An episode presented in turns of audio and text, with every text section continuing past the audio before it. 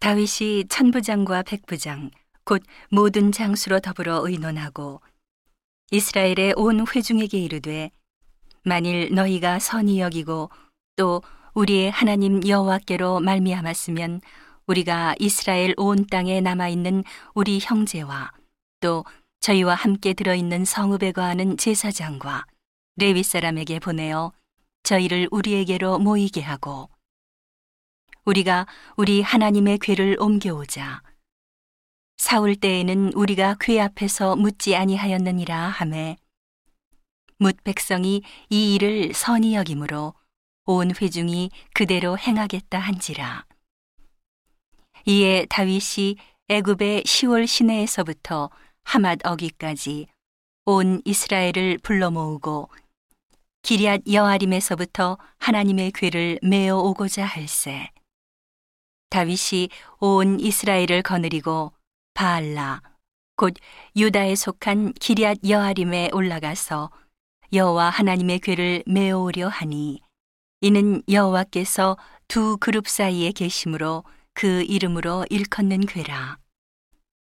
하나님의 궤를 새 수레에 싣고 아비나답의 집에서 나오는데 우사와 아히오는 수레를 몰며 다윗과 이스라엘 온 무리는 하나님 앞에서 힘을 다하여 뛰놀며 노래하며 수금과 비파와 소고와 제금과 나팔로 주악하니라. 기돈의 타작마당에 이르러서는 소들이 뛰므로 우사가 손을 펴서 괴를 붙들었더니 우사가 손을 펴서 괴를 붙들물 인하여 여호와께서 진노하사 치심에 우사가 거기 하나님 앞에서 죽으니라.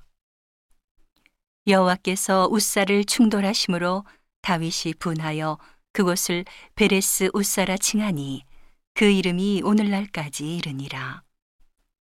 그날에 다윗이 하나님을 두려워하여 가로되 내가 어찌 하나님의 궤를 내 곳으로 오게 하리요 하고 궤를 옮겨 다윗성 자기에게 메어들이지 못하고 치우쳐 가드 사람 오벳 에돔의 집으로 메어 가니라.